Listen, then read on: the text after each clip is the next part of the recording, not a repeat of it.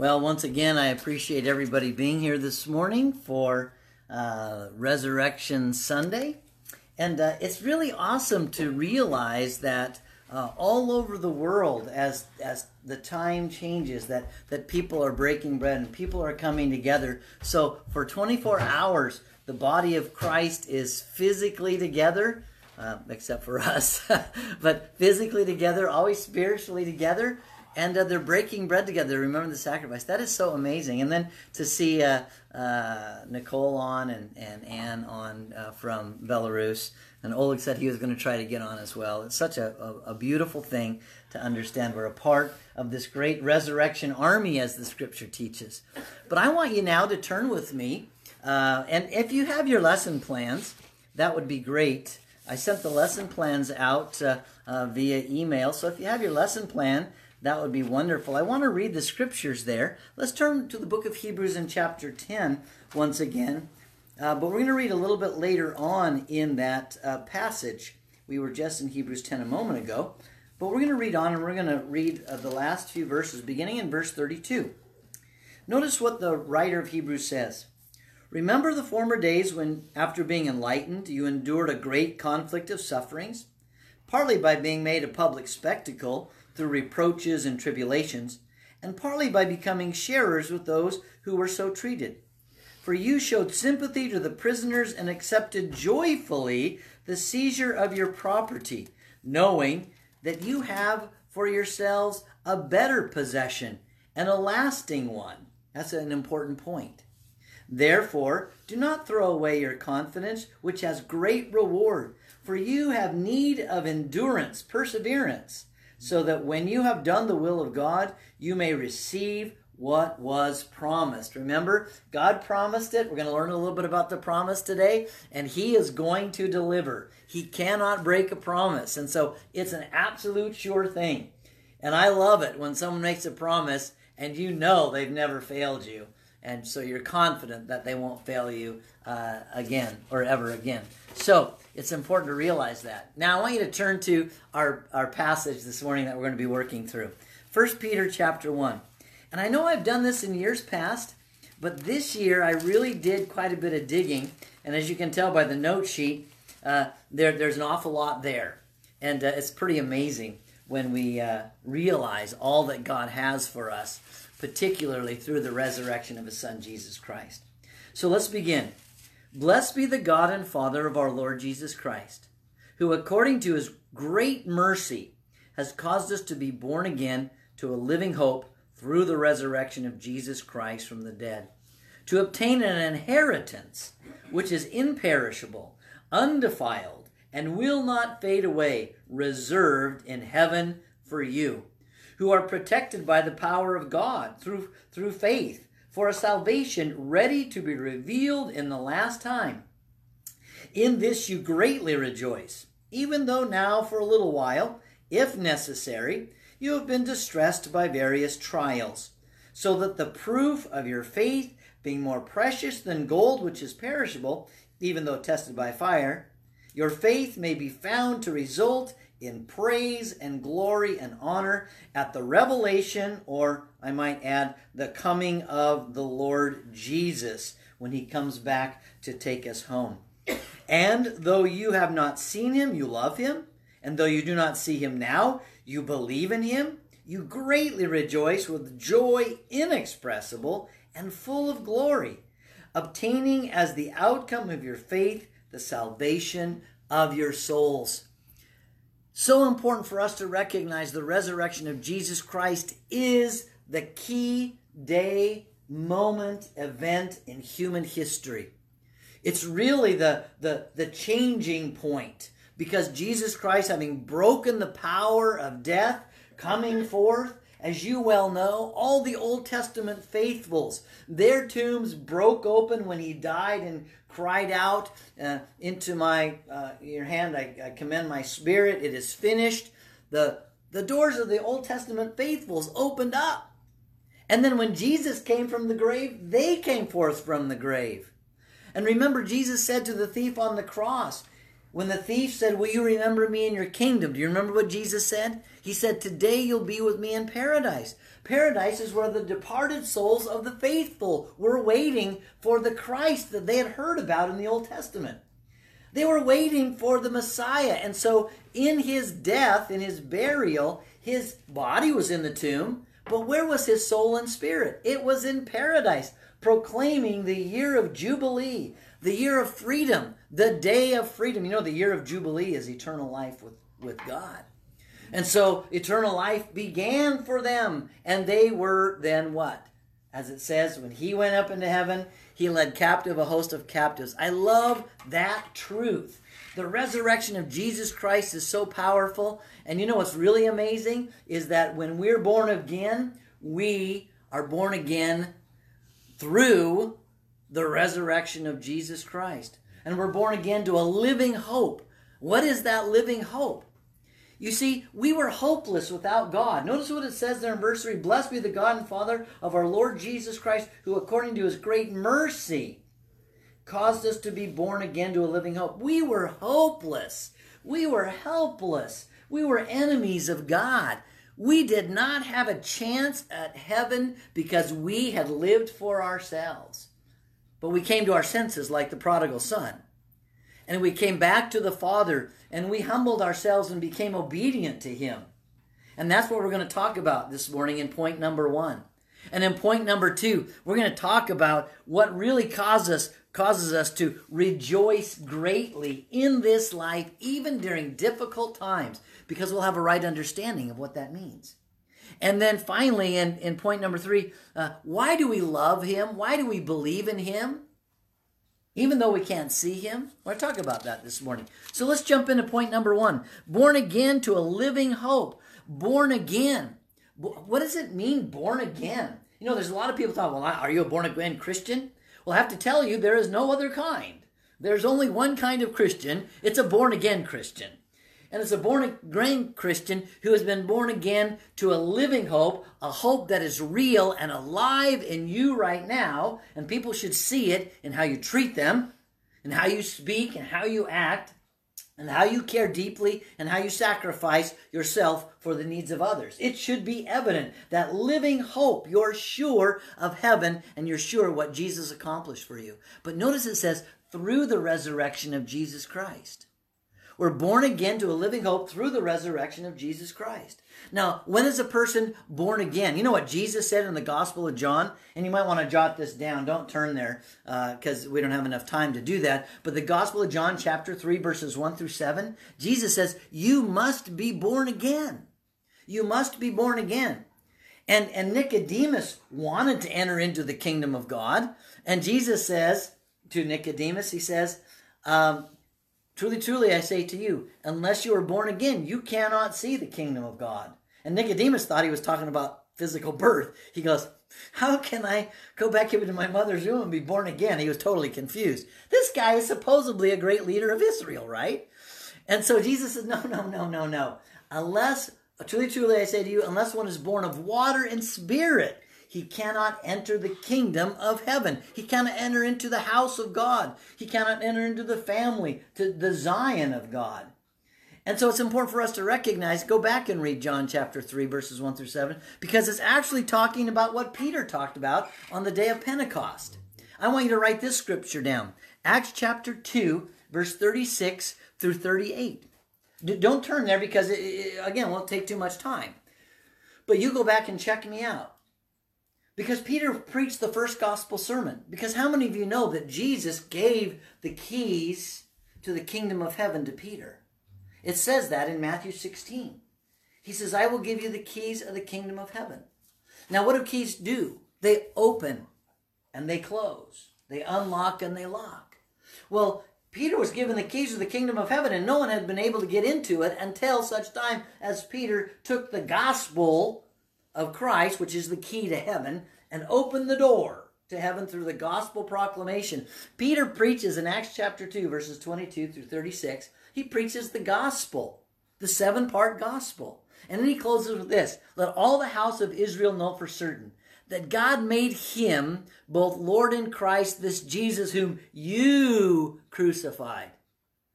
They were they were freaking out when they realized they're the ones that were saying putting down the palm branches, you know, on, on Good Friday, and all of a sudden they're the ones screaming and yelling the next day, Crucify him, crucify him, crucify him. Oh man, when, when Peter said that, you are the ones. They were pierced to the heart. This is verse 37. And when they heard this, they were pierced to the heart and said to Peter and the rest of the apostles, Brothers, what shall we do? I could just see they're just freaking out, terrified. They just murdered the Christ, the Messiah that God had promised to send to save them, and they just murdered him. What do we do? And Peter says, Are you ready? Peter, who had the keys of the kingdom, said, Repent and let each of you be baptized, immersed in water in the name of Jesus Christ for the forgiveness of sins, and you'll receive the gift of the Holy Spirit. There's the water and the Spirit. Jesus said, unless you're born of water and spirit, you cannot enter into the kingdom of heaven. The only way that person can enter into the kingdom of heaven is to be born of water and spirit with a repentant, faithful heart to humble themselves to receive entrance into heaven by dying with Christ in the waters of immersion, by being buried with Christ in the waters of immersion, and most importantly, being raised up with Christ to walk in the newness of life, the abundant life, the eternal life. That happens in immersion. That's when you're born again. You're born, you begin to live. Some people say, well, I've been baptized, everything's great. Well, no, you got a whole life to live now. But you have the power to do it the power of a resurrected man. That's what we're talking about today. Because you are united with Jesus in his death and burial and resurrection in the act of immersion. Now look at 1 Peter 3.21. Look at 1 Peter 3.21. Now we do want to turn here to 1 Peter 3.21. The other, we were just uh, getting you set up for 1 Peter 3.21. Now 1 Peter chapter 3 and verse 21 comes right after verse 20. Duh. And and notice in verse 20, Peter says, "For what?" Let's see. I better get to the right chapter here. Uh, chapter three would help a lot. Thank you very much. Okay, so in verse 20, he's talking about Noah's Ark. He says, uh, Those people who were disobedient when the patience of God kept waiting in the days of Noah during the construction of the ark, in which a few, that is, listen, eight persons were brought safely through the water, the waters of the flood. The flood waters washed away all the wickedness in the world. Look at verse 21. And corresponding to that, corresponding to the flood waters of Noah's day, baptism, immersion now saves you. Not the removal of dirt from the flesh, it's not a physical cleansing, but an appeal to God for a good conscience. It's the way we appeal to God for a clean and then a good conscience. A clean conscience is one that's been cleansed by the sprinkling of the blood. A good conscience is one that is possessed by the Spirit of God, as the Spirit of God would indwell us. And so he says here that in the waters of immersion, we're appealing or asking God for a good conscience. And notice it says, through the resurrection of Jesus Christ. Now take a look at Acts, uh, or excuse me, 1 Peter chapter 3, verse 21 once again. Notice there's little hash marks there. Let's take everything out that's between the hash marks. Do you see that? 321. Let's read it and just read from one hash mark to the other. Corresponding to that, baptism now saves you, not, excuse me, corresponding to that, baptism now saves you through the resurrection of Jesus Christ. Isn't that what it says? You see, Immersion is when we are united with him in his resurrection. Does anybody know what Romans 6 says? I want you to write down, don't look at it. Look at me, check it out later. Romans chapter 6, verses 1 through 4. What shall we say then? Shall we continue in sin that grace may increase? May it never be. How shall we who died to sin still live in it? Or do you not know, have you forgotten, that all of us who were immersed into Christ Jesus, who were baptized into Christ Jesus, were baptized into his death? We were therefore buried with him, buried with him through baptism into death, in order that, just as he was raised from the dead through the glory of the Father, so we too might be raised to walk in newness of life. That's powerful, brethren. We need to recognize and understand this first point, born again to a living hope, has to do with being immersed. But that we get something in immersion to an inheritance.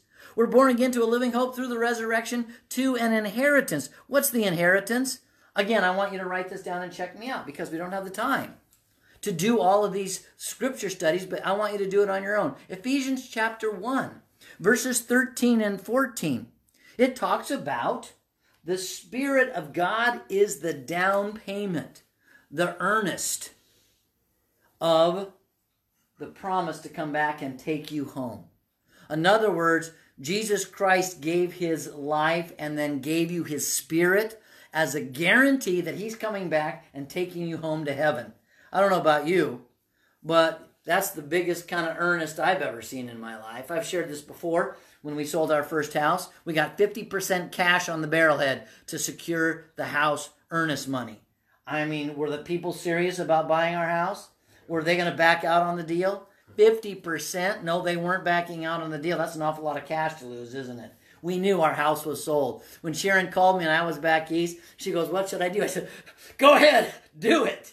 And uh, because I knew that they were going to follow through. Jesus came and died for us, bearing our sins. Jesus Christ was rose from, rose from the dead and promised he would come back for us. That's the inheritance. The inheritance is this it's what we are going to receive from God in fullness when we go from this life into heaven. Now, we have a little bit of heaven right now in our lives, the Holy Spirit. And we're seated with Him in the heavenly places right now spiritually. But when He comes back, we get it all. But notice, read what this says in 1 Peter in chapter 3 about our inheritance. It's uh, 1 Peter chapter 1, excuse me. It's so amazing. It says, verse 4 to obtain an inheritance which is imperishable, undefiled, will not fade away, reserved in heaven for you. Four things that this inheritance is. And I gave you a little bit of room. Sorry, I write microscopically. I know probably you don't. But I want you to go back and check those out. It's amazing. The word imperishable means immortal. And you know, in the book of First Corinthians chapter 15, it talks about the new body that we're going to get when Jesus comes back, when we're changed in the twinkling of an eye, is immortal. It's never going to die. It's going to exist forever in eternity in a state of amazing heaven that our eye has not seen, ear has not heard all the amazing things that God has for those who love Him. I can't wait to get to heaven. I will, but I can't wait. It's going to be great. But notice it says undefiled, meaning it's pure. The inheritance that we receive is pure. We receive the Holy Spirit, but heaven is going to be without sin. I don't know about you. I don't like jerks very much. I mean, I just, I just don't. Could you imagine if heaven were filled with jerks? Great, we're going from here to another place with jerks? I don't think so. You know what? People who don't bow the knee and humble themselves and become Christians and grow in Christ in that holiness and that love and that gentleness and kindness and compassion and all the things that Christ is, he can transform us into. But those who don't have the Spirit of Christ, as much as they try to be really wonderful and nice, I'm sorry, the scripture teaches this is not Bill, this is Jesus. Get mad at him, don't get mad at me. Only people who have the Holy Spirit who are being transformed are the ones who get to heaven. That's just that's the scripture. And if you want to argue about it, I'll do more than have fun arguing. But you bring your Bible, okay? So important.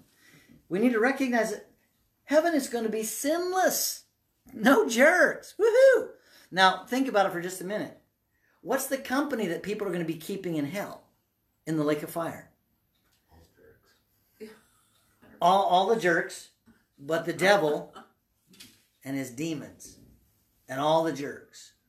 And there's no light and there's no love and there's no compassion and there's all that heaven is, hell is not. It's the absolute opposite. I don't know about you, I want to get to heaven.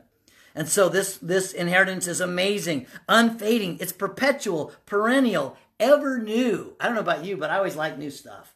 Ever new. And what about reserved? Now, I want you to really lock onto this one. This is so cool. When it says your inheritance is reserved in heaven for you, this is what it is in the Greek to guard as in a fortress. And who's guarding the fortress? God Almighty. Do you think anybody's going to steal your inheritance? Not going to happen. Now, that reminded me of a story, and I don't know if, if any of you have ever been in New York City and have gone to the Federal Reserve Bank. I got to go there. And, and it was many years ago when I was teaching at Willamette High School. And so we got in an elevator. By the way, we had to go through this security check and guys with Uzis and stuff, and they basically all the body scans and everything. I mean, it was like serious stuff. I was going, man, they must be holding a lot of cash down there. So we get an elevator, we go eight floors down in the ground. And then we get out and there's this like like two lane road down eight stories down in the ground in New York City. And we walked for about 200 yards on this big two lane road. I mean, it was big. You could get two big trucks side by side in this road. And we're walking down there. It's nice concrete, and there's you can see where there's rubber marks. And we get down to where the vault is. And you know, the vault was a 12 foot solid steel cylinder with a hole cut in it, just big enough for two people to get through. And we went through that steel cylinder and we got in. And when we went in there, there was cages. As far as you could see, there was gold stacked on little carts. Not very high because gold would smash itself. Gold everywhere. We saw gold everywhere. So how many people are you going to think are going to go, hmm, we're going to break into a bank someday. We're going to break into the Federal Reserve Bank. I don't think it's going to happen. It's just not going to happen. And that big cylinder closes every night at 5 o'clock. So if you're in that vault and the cylinder closes, oh well, you get to die with all that gold. No, no, no. There's enough air in there to last until the next day. They figured that out. So you won't die. But you're not getting out. It's amazing. Your inheritance is reserved in heaven, guarded by God. No one's getting it. Now, can you give it away? Well, if you're a fool, you can. But your salvation is absolutely secure. God has secured it and He has protected it. And so let's look at that next one protected by God. The word protect, protected there literally means to be guarded, to be guarded with a mighty force, the force of God. Your inheritance is protected by the power of God, the force of God. And it says in this passage of Scripture, it says here, uh, who are protected by the power of God through faith for a salvation ready to be revealed. For a faith. The interesting thing is, through faith. Now, faith is rather interesting. Many of you know what that is. But faith is built upon God's word. You want to have power in your life? The only way you're going to have the power of God is to walk by faith and not by sight. Brethren, I pray that you'll understand walking by faith and not by sight is the key. And it's, you're going to walk by faith when you study God's word and do what it says. It's that simple. But a lot of people don't want to do that. I don't like reading. Well, I don't like reading either. Remember, I'm a slow reader. Okay? Remember, I was labeled a, a slow learner in school. I have learned to discipline myself to read and because of that, I've grown in faith, as anyone can grow in faith. So notice, protected by the power of God through faith. You know, God can only protect you if you walk by faith. If you're walking out in the darkness, I don't know about you, but I wouldn't want to go down to downtown Chicago in the middle of the night. For those of you who know anything about Chicago in the middle of the night, you know that's not a good place to go. So, but by faith in this dark world, we are safe. Finally, for a salvation ready to be revealed. The word salvation means delivered. I can't wait to be delivered out of this, this world. Delivered. Isn't it going to be great? Now, if I pass away before Jesus comes, you know what the Bible says? The angels will deliver me to paradise. And if if I don't die before that, Jesus will come and deliver me into paradise. I don't know about you, but that's so exciting. Okay? Deliverance but it's rather interesting. Ready to be revealed. I looked up the word ready, and it means to be finished. In other words, uh, Jesus I go to prepare a place for you. Remember? It's finished. He could come at any time. I don't know about you, but that's pretty exciting for me. He can come at any time. And it says here, you're going to be shown your new home in heaven when Jesus comes back. Now, I don't know about you, brethren, but I'm excited about that. You know, point number two is very quick. Take a look at verse 6 and 7. 1 Peter chapter 1, verse 6 and 7. So that the proof of your faith, excuse me, verse 6 and 7. I should probably read verse 6 first.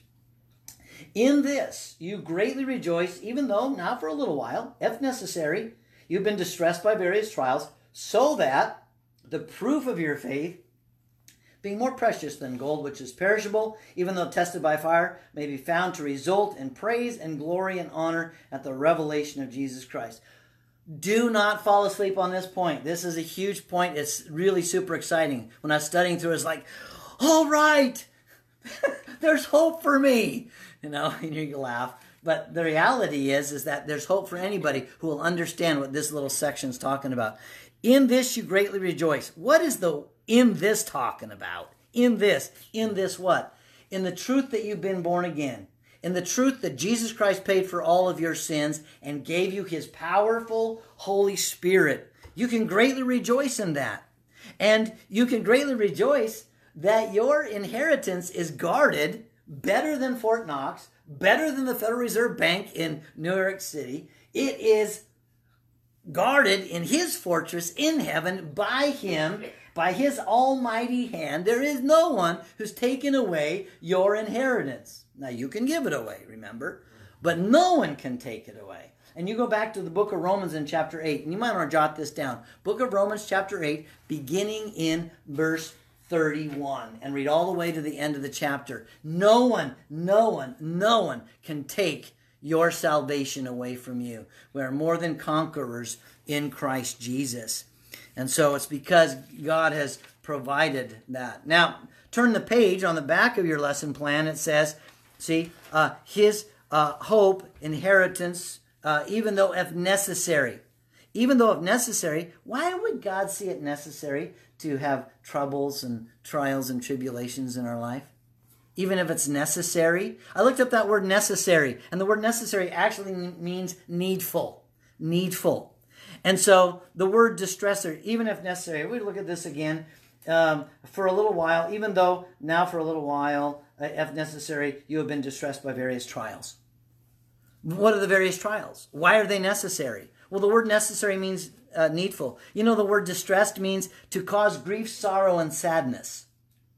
That, that's not like distressed, like, oh, oh, oh, I don't know what to do. That's not what that's talking about. It's talking about things that bring sadness and sorrow and grief in your life. All right? And the last thing there is the word various trials, which means different forms or kinds of trials. You know what the word trials there means? Are you ready? Are you seated? Discipline. Discipline with adversity. Now, I remember when my sons were little, there was a need for the Board of Education. And, uh, and that Board of Education brought sorrow to my sons. And yet, it was needful so that they would become solid men. And I'm so proud of my three sons. I am. It's true. Okay? And uh, as you well know, I speak highly of them all the time. Uh, but it's because of the Board of Education, because it was needful. The Bible says so. Oh, by the way, write this scripture down. Please write this down. Hebrews chapter 12, verses 4 through 13. It is needful. God, as our Father in heaven, sees that we need discipline. And discipline is not you know, fun at the time, it's sorrowful. But yet it produces the peaceful fruit of righteousness. That's why we discipline our children. Our earthly parents discipline their children. That's why God disciplines us, his children. See? But so so that the proof of your faith. The, the reason that we're disciplined by God is so that our faith would be proved or borne out. You know, the, the word there, proof, means the substance that, that, your, that your faith is genuine. The substance and genuineness of your faith. Now, what is your faith? This is important.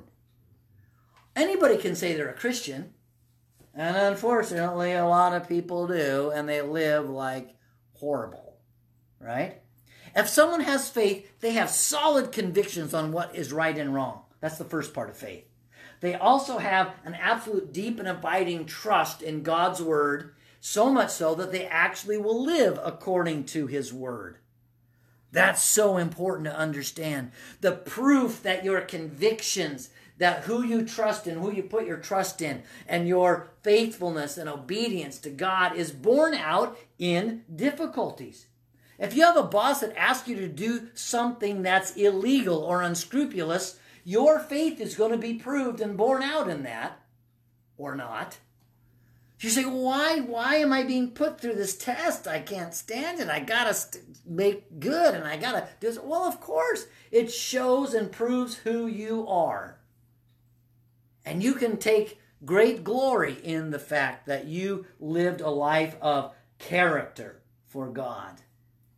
And so take a look at, at uh, uh, the, the next phrase there as we read this. It says, verse 7 So that the proof of your faith, being more precious than gold which is perishable, even though tested by fire, may be found to result. Your faith, when tested, may be found to result in praise, glory, and honor. The word found to result in, the result there, the word result means achieving a desired end.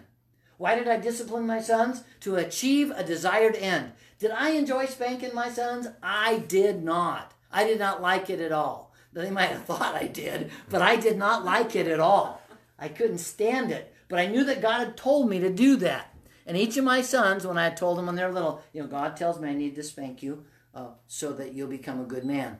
And then when they got old enough and and brave enough, they said, "Well, Dad, show us in the scripture where it says that." And do you remember me doing that, Ryan? Showing you all the scriptures, and it's goes, he goes, "Oh, okay." Well, it helped them understand that I loved them enough to discipline them so they'd be good men. How important! God loves us and will discipline us so we be good people. Now, so the, the end result that God desires is praise, glory, and honor. When? When Jesus comes back. I don't know about you, but I want Jesus to praise me when he comes back. How about you? I don't know about you, but I want Jesus to grant me great glory when I come back instead of what? Rejection. And I want Jesus to, to grant me honor when he comes back and not condemnation. So, really quickly, I want you to do your own study, but the word praise means to be commended, lauded, and praised for a job well done. The word praise there means to be commended, lauded, and praised for a job well done. Do you remember what it says in Matthew in chapter 25? The master gave five talents, two talents, and one talent to different servants. And the one that had the five talents created five more talents. And what did the master say? Well done, thou good and faithful servant. Right? And he rewarded that servant handsomely. What is it? Commended, lauded, and praised. The word glory, having a reputation of dignity and distinction. Can you imagine? This, think about this for just a minute. When we walk into heaven, all the angels, you know, the Bible says that men will judge angels, humans will judge angels. When we come marching into heaven, the great throng of the resurrected army, and there will be people up there that have gone on before us. They'll be giving us a high five if we come marching in. Okay? Giving us hugs and shaking our hands, and, and it's going to be awesome. But the one that I most desire is to look in my Savior's face and hear him say, Well done, thou good and faithful servant. You lived your life, a life of dignity, a life of character. You laid yourself down for others, just like I did. You deserve. Wow. Do you want that? How badly do you want that? All the tr- troubles and struggles and trials in this world should not keep you from heaven. I want that praise. I want that glory. I want that honor. You know what honor is? A life of great value and preciousness. You know that one that was given the five talents? His master said, Great job. I'm going to reward you handsomely. Your life should be precious and valuable to the Lord. He can't do it without you. Now, many of you are here when my son Andrew was back from Texas for a few days at Oregon Family Camp and he played the piano. How many of you remember that? He played the piano. Was that really awesome? I mean, he was singing. He had a great attitude. He got all the song services put together, so he was teaching a message with them. Wow, Andrew, you're awesome. That was great.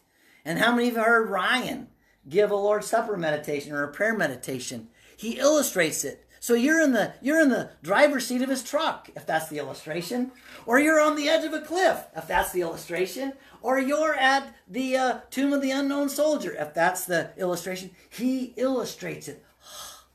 And how many have ever gotten a hug from my son Jake, or a word of encouragement or praise? You see, that is because of the discipline. Don't reject the discipline of the Lord. Know that it's making you a man or a woman of God, ready for heaven, so that He will reward you richly. Now let's look at the last one very, very quickly. Point number three we love and believe in Him. We love and believe in Him. Well, let's read this. verse um, verse 8 down to, and verse 9. And though you have not seen him, you love him. And though you do not see him now, you believe in him. You greatly rejoice with joy inexpressible, full of joy, obtaining for the outcome of your faith the salvation of your souls. We can't see him with physical eyes, or can we? Paul says, I pray that the eyes of your heart might know what are the riches of the glory? What is the inheritance that you have received? You see, and what is the power that I've given to you? That we might see but with eyes of faith. But I'll tell you one thing. When we see men and women who are living the life of Christ, we can see Christ. The glory of God, the glory of, of Christ is found in compassion it's found in humility. It's found in kindness. It's found in joy. You know, I, I had this this young lady come into uh, the assembly a couple three weeks ago, and she goes, "Morning, sunshine," like that, and it's like, pfft. I mean, I just she lifted my spirits. It was amazing. That's the spirit of Christ. That's the spirit of Christ speaking life into me by just a sweet word of encouragement. My desk is filled in my office, filled with those little purple slips. I don't know if you've ever gotten a purple slip. Uh, encouragement. I'll tell you what, I don't know who thought that idea up, but it was a good one. And I keep all the purple slips in my desk in my office, and I look at them. Man, I'm telling you what, I saw a couple this morning. It's great. I don't even know who they're from. I know at least one person loves me, although they change their handwriting pretty consistently. It's awesome. So it's important for us to recognize we can see how much God loves us. We can see how much He loves us through the scriptures. We can see how much He loves us through each other. And we can believe the love of God. And we can believe that God deeply desires our well being. You know, want to know why? Is because we can see God's Spirit manifest in His church. God's love manifest through His Word and through the embodiment of His Word, which is those who will walk by faith. You greatly rejoice. I've already talked a little bit about greatly rejoicing, uh, and then over and over and over again. It says, uh, uh, so the proof of your faith, oh, verse 8, excuse me. And through, though you have not seen him, you love him, and though you do not see him, you believe in him. I love him because he has loved me first. Amen? Mm-hmm. And the brethren consistently love each other and love me, and, and I desire to love them back. It's awesome.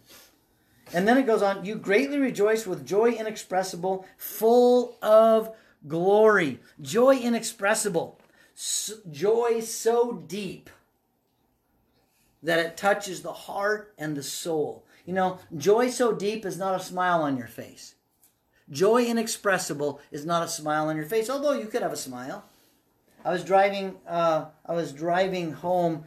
Um, was it three days ago? And I just finished up with a meeting with a man who had shared with me he wanted to start Bible study with me.